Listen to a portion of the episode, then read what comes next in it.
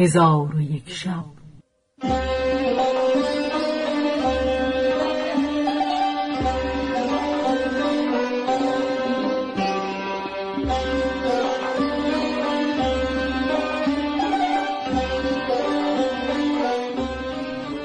داستانهایی برآمده از ژرفای تاریخ و تمدن و فرهنگ مشرق زمین.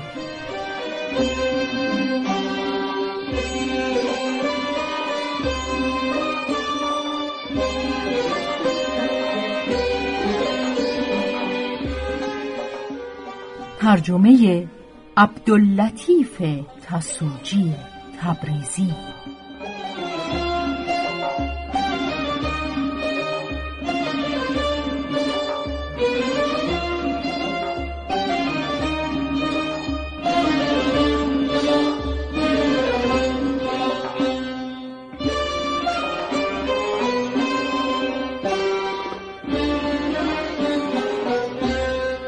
چون شب نهم برآمد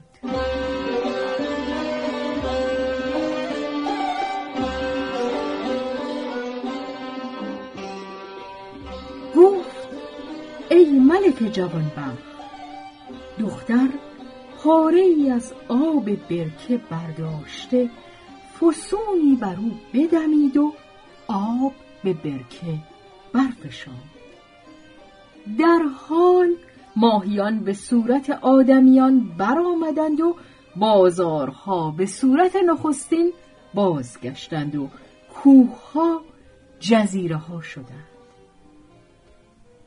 پس از آن دختر به بیت الاحزان برآمد و کردار خویش به ملک باز نمود. ملک آهسته گفت نزدیکتر آی. دختر نزدیک آمده و گفت ای خواجه، پایت بگذار تا ببوسم، چون دست نمیدهد در آغوش. در حال ملک تیغ بر سینه دختر زد. دختر دو نیمه بیفتاد.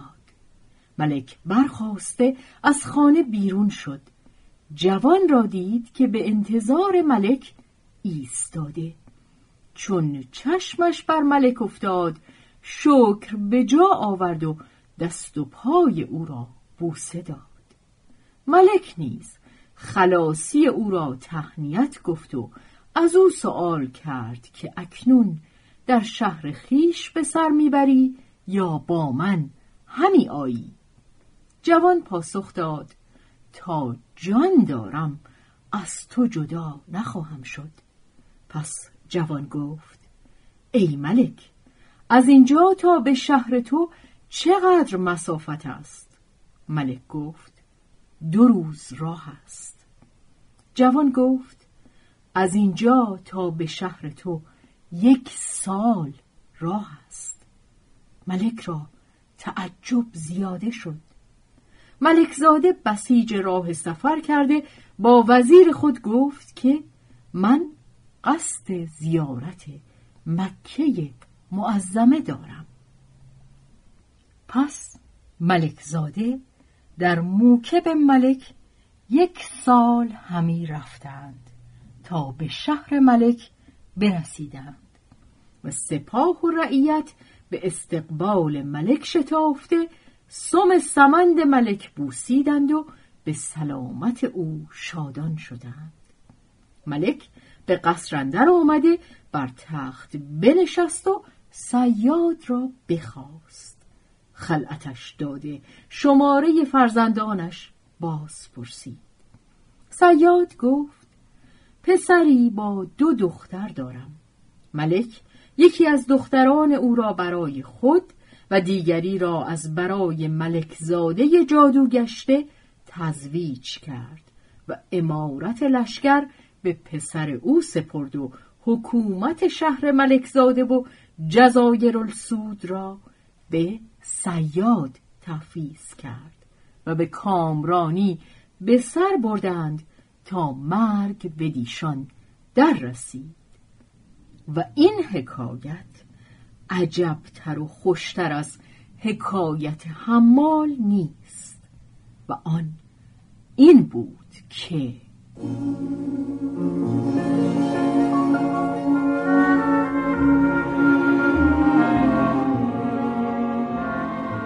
حکایت حمال با دختران. در بغداد مرد عزبی بود، حمالی میکرد.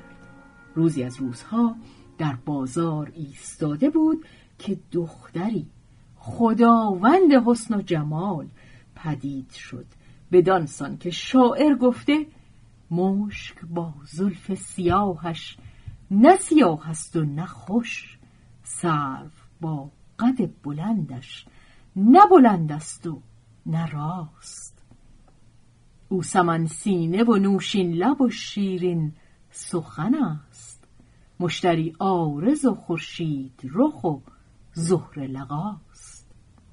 و با حمال گفت سبد برداشته با من بیا. حمال سبد بگرفت و با دخترک همی رفتند تا به دکانی برسیدند.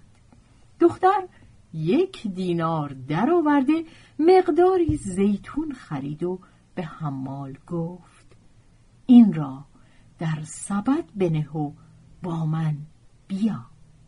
حمال زیتون در سبد گذاشت و سبد برداشته همی رفتند تا به دکانی دیگر برسیدند و آنجا سیب شامی و به عمانی و انگور حلبی و شفتالوی دمشقی و لیموی مصری و ترنج سلطانی از هر یکی یک من بخرید و به حمال گفت اینها را برداشته با من بیا.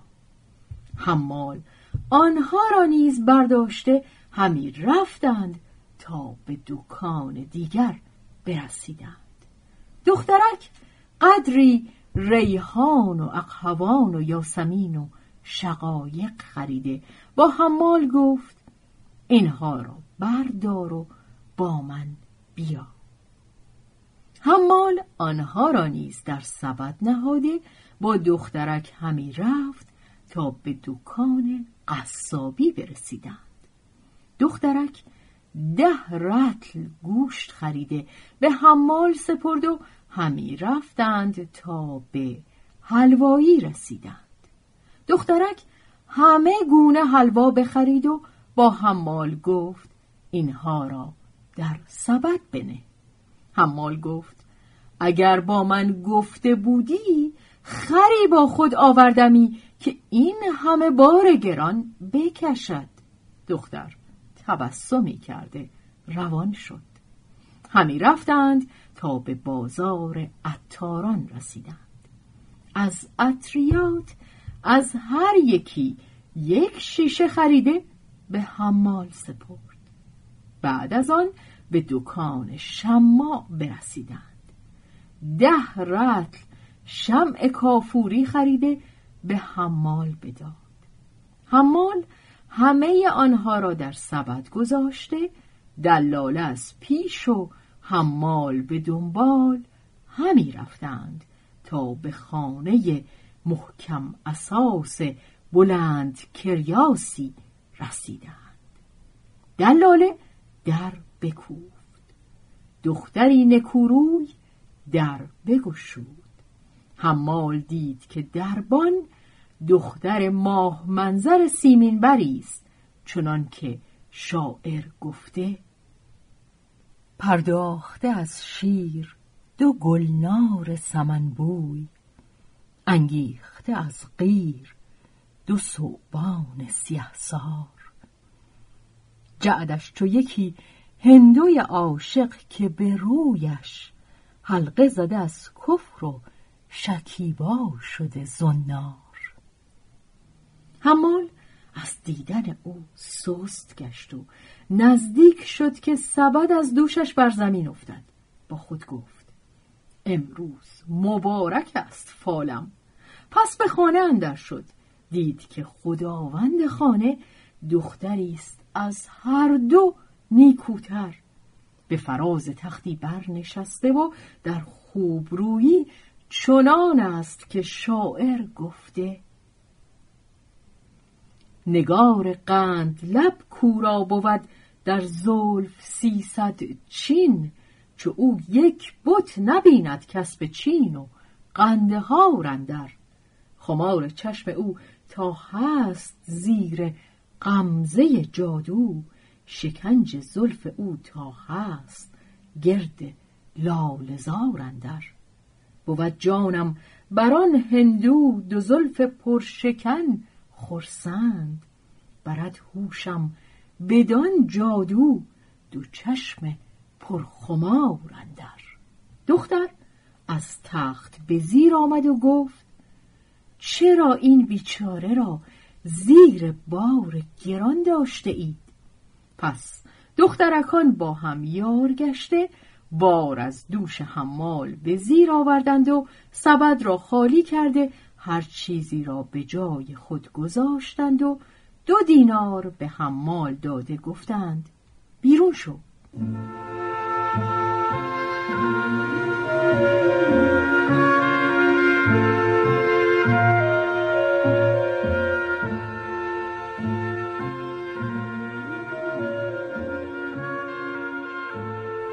حمال به حسن و جمال دخترکان نظر کرد و از این که مردی به خانه اندر نبود و همه گونه خوردنی و می و نقل آماده داشتند، دل به بیرون نمی نهاد. دختران گفتند چرا نمی روی؟ اگر مزد کم گرفته ای یک دینار دیگر بستان.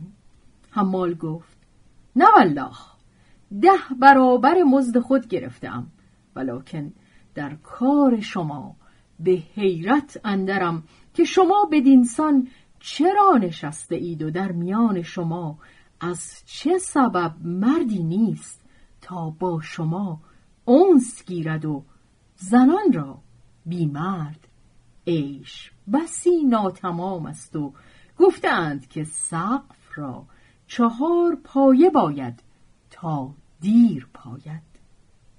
اکنون شما سه تن هستید و از چهارمین تن ناچار است که مرد آزاده عاقل و سخندان و رازپوش باشد. دختران گفتند که ما را بیم است از اینکه راز خویشتن به هر کس فاش کنیم و ما از گفته شاعر سر نپیچیم که گفته است نخست موعظه پیر مجلس این حرف است که از مصاحب ناجنس احتراز کنید. حمال گفت به جان شما سوگند که من بسی امینم، نیکی ها بگویم و بدی ها بپوشانم. منم که شهره شهرم به عشق ورزیدن، منم که دیده نیالودم به بد دیدن. به پیر میکده گفتم که چیست راه نجات؟ بخواست جام می و گفت راز پوشیدن. چون دختران سخن گفتن فصیح او را بدیدند به او گفتند تو میدانی مالی بسیار به این مجلس صرف کرده ایم، اگر تو را زر نباشد نخواهیم گذاشت که در اینجا بنشینی و بر جمال صبیح و ملیح ما نظاره کنی. مگر نشنیده ای محبت بی زر درد سر است و به عاشق بیمال اقبال نکند. حمال گفت به خدا سوگند جز درمهایی که از شما گرفتم چیزی ندارم. آنگاه دلاله گفت ای خواهران، هر وقت نوبت به دو رسد من به جای او غرامت کشم. پس ایشان سخن دلاله بپذیرفتند و حمال را به ندیمی برگزیده به بادگساری بنشستند. آنگاه دلاله قرابه پیش آورده پیاله بگرفت، ساغری خود بنوشید و دو پیمانه به دربان و خداوند خانه و پیمانه‌ای به حمال بداد. حمال ساغر بگرفت و این شعر بخواند: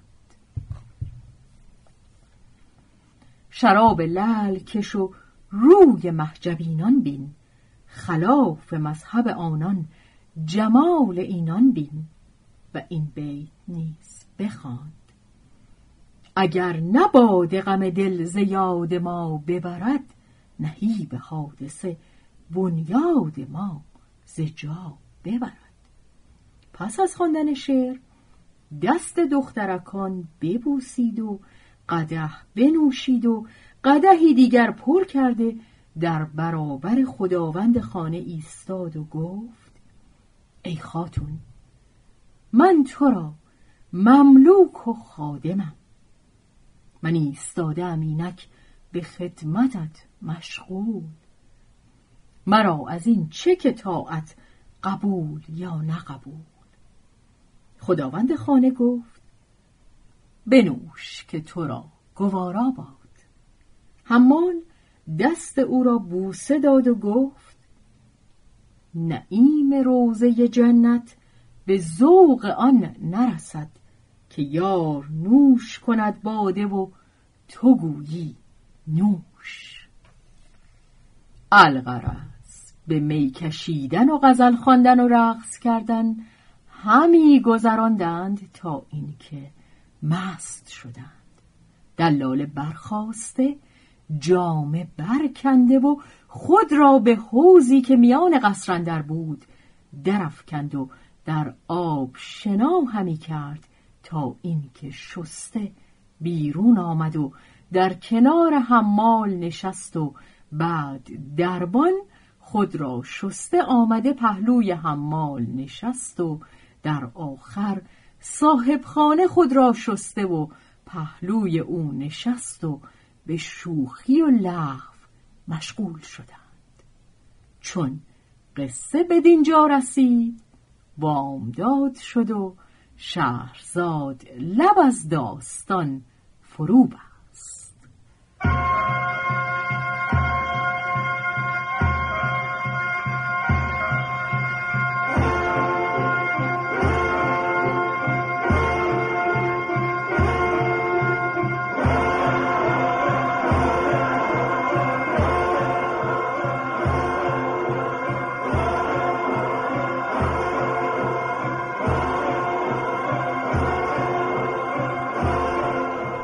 روایت شهرزاد فتوحی، تنظیم از مجتبی میرسمیعی.